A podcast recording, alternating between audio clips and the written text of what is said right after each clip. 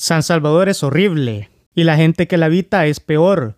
Es una raza podrida. La guerra trastornó todo, y si ya era espantosa antes de que me largara, si ya era insoportable hace 18 años, ahora es vomitiva, Moya. Una ciudad realmente vomitiva donde solo pueden vivir personas realmente siniestras o estúpidas. Por eso no me explico qué haces vos aquí.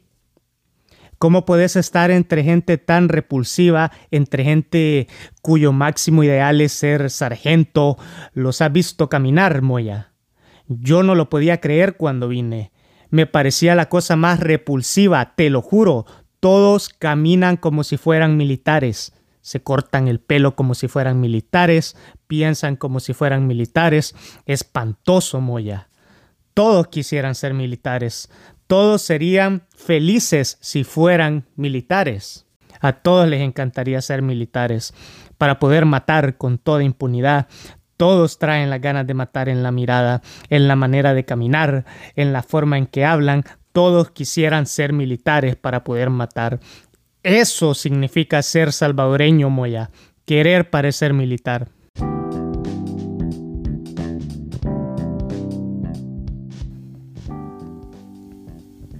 Este es uno de los pasajes del libro titulado El asco del escritor Horacio Castellanos Moya. Bienvenidos a Café y Pan Dulce Podcast. El menú de la casa hoy es un plato de literatura acompañado de café y pan dulce. Hoy hablaremos sobre el asco y veremos qué tipo de ideas se discuten sobre su mensaje en el ámbito académico. O al menos intentaremos abordar una de las ideas o temáticas principales que se discuten sobre el asco en el ámbito académico.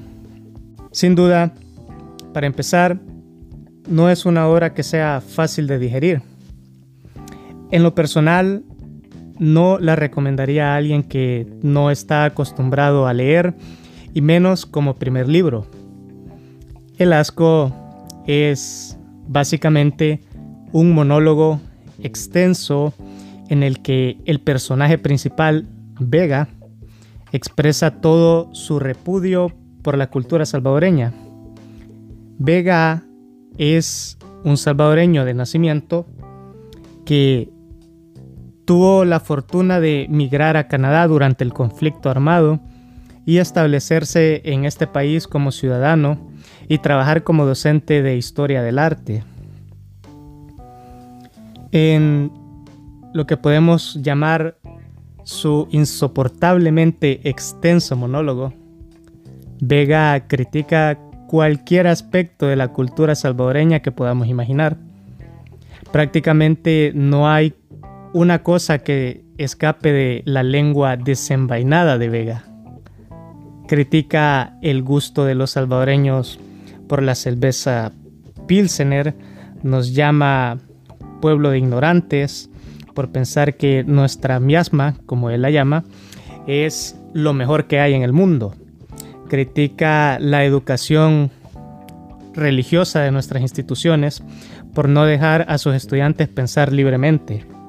Critica nuestra codicia y la forma en cómo valoramos a las personas por su dinero y no por sus valores morales, nuestro desinterés completo por la historia salvadoreña, nuestros políticos ignorantes, los programas de televisión ignorantes en los que los políticos ignorantes dan entrevistas, nuestra tendencia por idolatrar políticos ignorantes o inhumanos, nuestro gusto por la música y las discotecas aglomeradas, nuestra obsesión con el fútbol como una de las pocas actividades en las que todos los hombres invierten su capacidad intelectual nuestra división de clases entre los que tienen autos y los que viajan en bus. Y pues bueno, en fin, Vega incluso critica a Roque Dalton y nuestro gusto por las pupusas. Entre tanta crítica y claro desprecio por las costumbres y el estado de la sociedad salvadoreña, Vega deja entrever lo que se puede considerar el mensaje principal del libro. Para Vega, la cultura salvadoreña es la máxima expresión de la degradación del gusto. O si esto suena muy pesado para el oyente, en su versión light, el mensaje de Vega nos dice que la cultura salvadoreña rinde culto a la degradación del gusto. Este mensaje, poco digerible, en ocasiones parece ser ignorado en el ámbito académico. Yo tengo la intuición de que algunos académicos ignoran el mensaje principal del libro por temor a ofender a los salvadoreños. Sin embargo, estos mismos académicos parecen estar de acuerdo en que la experiencia estética que el libro ofrece es importante para la rehabilitación de nuestro interés por las humanidades. Es decir, nuestro interés por el arte, la literatura y la historia. Lo impactante del libro y del personaje de Vega es que en las primeras páginas el autor nos dice que el personaje de Vega está basado en un salvadoreño de la vida real que vivió en Monreal. Uno se puede preguntar entonces seriamente, ¿es este personaje posible o replicable en la vida real? Puede haber un salvadoreño que sinceramente desprecie a El Salvador de tal forma. Incluso Dado el dato anecdótico del autor, es mi intuición decir que el personaje de Vega es ficticio. No es un personaje de la vida real. Por lo menos no puede haber una persona que sinceramente desprecie a su patria de tal forma en base a las razones establecidas por Vega. Uno no desprecia a su país simplemente porque desprecia sus costumbres. No parece plausible decir que alguien puede crecer un sentimiento total de desprecio hacia la única forma de vida que ha conocido durante toda su vida, valga la redundancia. Como seres humanos tendemos a crecer, adaptarnos, aprender y a valorar la vida en base a la sociedad que nos rodea y no lo opuesto. No aprendemos a valorar nuestra humanidad en base a las sociedades que nunca hemos conocido. El mismo Vega reconoce que todos los, eh, todos los salvadoreños, todos llevamos un salvadoreño por dentro. Y aunque él no se incluya en esa lista explícitamente, tampoco es un hecho que él niegue. El personaje de Vega no niega que lleva un salvadoreño dentro, ni que el cambiar su nombre por un nombre extranjero no cambiará este hecho. Por último también, Vega no puede ser el sentir honesto de un salvadoreño, porque él reconoce la separación de su personaje y de los salvadoreños que viven en el exterior por lo tanto, Vega es pintado como un personaje único en su especie. Una posibilidad de uno entre todos los salvadoreños que han vivido y vivirán. Un personaje cuyo desprecio solo puede ser honesto en el monólogo de un relato ficticio. Entonces, si Vega no es un personaje genuinamente real, y nos suscribimos a esa idea o a la idea de que sea un personaje que ejemplifica el sentir de un salvadoreño, ¿cómo debemos interpretar su mensaje? Si dejamos de lado el ímpetu o la fuerza con la que Vega, Vega comunica su mensaje, hay cosas que se sienten muy reales sobre nuestra cultura salvadoreña. Podemos comenzar considerando si la tesis de su mensaje es cierta o falsa. Como ya mencioné, Vega nos dice que los salvadoreños padecemos de tener el gusto degradado y que especialmente en nuestras expresiones, eh, interacciones y gustos por el arte, rendimos culto a lo que también podemos llamar la depravación del gusto. Detengámonos a pensar esto por un segundo. Si hay tal cosa como un gusto degradado, es decir, un gusto malo, también hay un buen gusto. Eso implica que debe haber algún conjunto de condiciones y que describen lo que Vega llamaría buen gusto. Algo que sea de buen gusto no lo puede ser simplemente en virtud de su valor opuesto o el mal gusto. Debe haber alguna razón por la cual creemos que cierto tipo de música, por ejemplo, es de buen gusto, mientras que otro tipo de música no lo es. Sin embargo, en el caso de la música, no parece haber razones que justifiquen el decir que hay música de buen gusto. Principalmente porque el gusto, y en este caso el gusto por la música, es personal y subjetivo. Puede ser que haya música de buen gusto a nivel individual, pero no en el nivel absoluto o global que Vega parece plantear. Por ejemplo, es común escuchar que entre las personas que estudian música contemporánea, eh, es común escuchar entre ellos que el jazz y sus derivados son música de buen gusto y cualquier estudiante de música clásica estará en desacuerdo.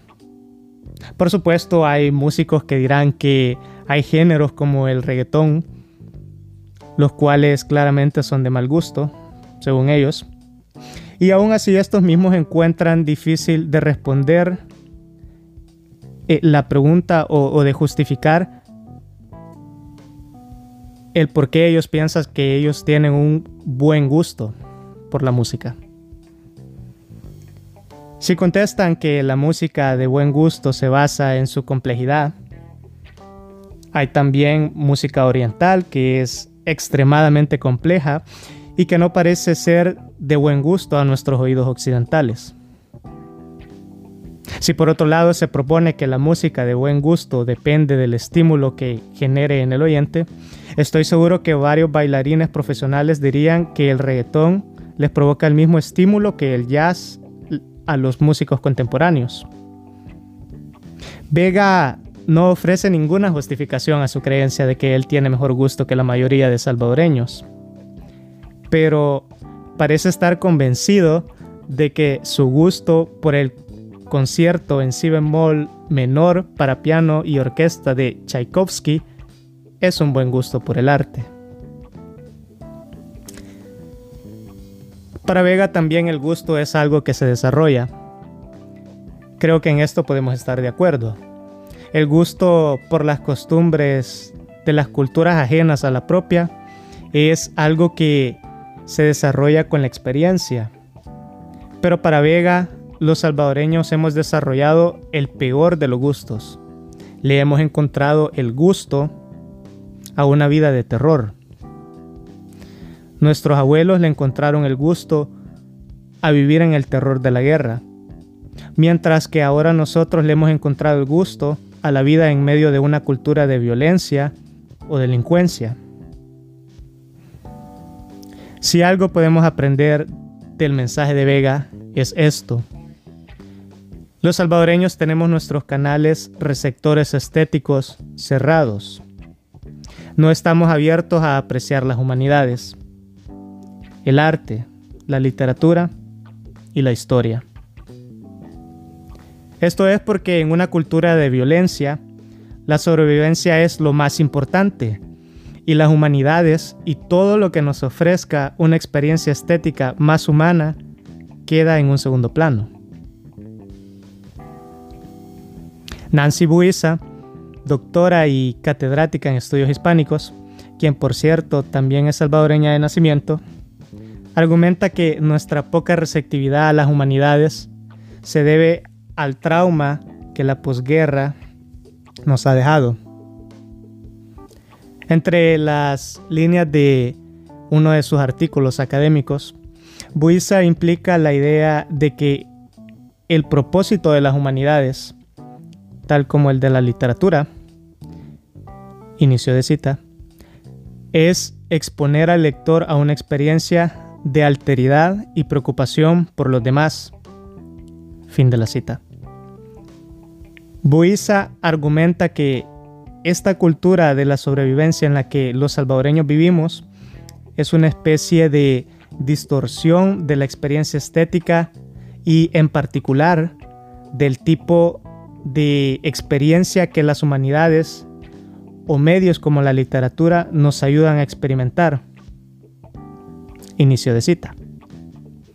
Las condiciones experimentales de los lectores han sido tan traumáticas que la autopreservación y el refugio emocional han tomado el lugar de las ocupaciones de pensamiento crítico y de apertura sensorial. Fin de la cita. Dicho de otra forma, nuestra poca receptividad a las humanidades o nuestra poca apertura hacia la sensibilidad del ser humano puede entenderse como un efecto de los traumas causados por décadas de vivir en el terror, por vivir en las condiciones donde sobrevivir o autopreservarse física y emocionalmente es más importante que abrirnos a entender la vida a través de la experiencia narrativa de otros. Como Buiza también dice, inicio de cita. Estas condiciones de vida han perpetuado el sentido de que la vida es algo que debe ser preservado en lugar de algo que debe ser vivido activamente y reflexivamente. Fin de la cita. Sin duda, una de las afirmaciones más contundentes de Buiza es cuando nos dice que el personaje de Vega es un producto de lo que él mismo critica. Lo que Vega llamaría mal gusto para Buiza, si ella estuviese de acuerdo con ese mensaje, sería solo uno de los efectos del trauma salvadoreño. Para Buiza, el hecho de que Vega sea tan egocéntrico que no comparta en un diálogo con su oyente y que descargue todo su desprecio en un monólogo tan extenso son muestras claras de la desalineación que eh, Vega tiene con la humanidad misma, con la humanidad de los que lo rodean e incluso consigo mismo. Según Buiza, los canales perceptivos estéticos de Vega están cerrados a comprender la humanidad que hay en su propio yo salvadoreño. Y esto es simbolizado en el hecho de que Vega ha cambiado su nombre de Eduardo Vega a Thomas Bernard. Un nombre claramente extranjero o no salvadoreño. Por último, Buiza nos dice que la experiencia estética del asco es precisamente el tipo de literatura que puede llegar a abrir nuestros canales perceptivos estéticos. Es decir, el asco con su resistencia a crear algo encantador de la cultura salvadoreña es precisamente el tipo de literatura que puede hacernos despertar de nuestro trauma que puede hacernos también despertar de nuestra resistencia a las humanidades. El asco es como una cachetada en la mejilla, ya, que una literatura salvadoreña de condiciones positivas y de valores pintorescos solo serviría como una consolación pobre y que devalúa nuestro sentido de vida cotidiana como seres humanos. En fin, aunque el asco haya sido escrito en 1997, y uno también puede notar que hay cosas que deben ser actualizadas, es importante también notar que hay cosas que luego de dos décadas siguen siendo muy representativas de nuestra sociedad salvadoreña. Cosas que no han cambiado. Ojalá y muchos más salvadoreños se animen a leer esta obra y que un día podamos hablar de otro modelo de literatura salvadoreña. Recuerden que pueden escuchar este y otros podcasts en todas las plataformas digitales conocidas como Anchor y Spotify. Si tienen preguntas o comentarios pueden escribir en nuestra página de Facebook o visitar el website nelsonjguevara.com donde pueden encontrar mi información, contacto, blogs y más. Nos vemos en la próxima con más café y pan dulce.